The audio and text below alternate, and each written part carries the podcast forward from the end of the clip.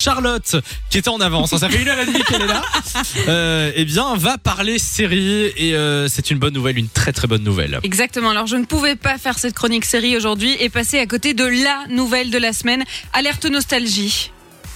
Ah, pardon. je dois mettre la musique, pardon. J'attendais. Il était tellement en fond dedans qu'il a Excuse-moi, excuse-moi, j'attendais le bon moment. euh, voilà. Les fans savent, reconnaissent ce générique. Oui, c'est la peur, le série dauphin. Code Lyoko.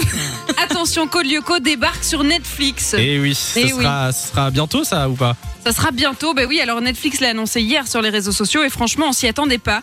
Euh, pour les non-connaisseurs, et oui, nous n'allons pas juger les non-connaisseurs, Samy. Non, non. Euh, eh bien, c'est une série animée qui raconte les aventures d'une bande d'adolescents qui vient, euh, qui vit à Paris et qui se met dans un pétrin pas possible en allumant un ordinateur dans une usine désaffectée. Est-ce que Eh tu te oui. souviens du Non, je me début Je- C'était trop Pour bien. vous dire, je me suis retapé euh, tout comme Yoko il y a un mois Ah, sur ben YouTube. voilà, donc, immense fan. ouais, ouais, Et donc, ouais. il, il relance en fait un virus informatique qui s'appelle le programme Xana, une intelligence artificielle qui veut conquérir le monde, rien que ça.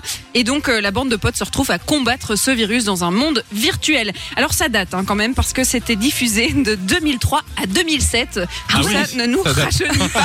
Ça fait mal. Ouais, Eh oui. c'est- ça fait longtemps.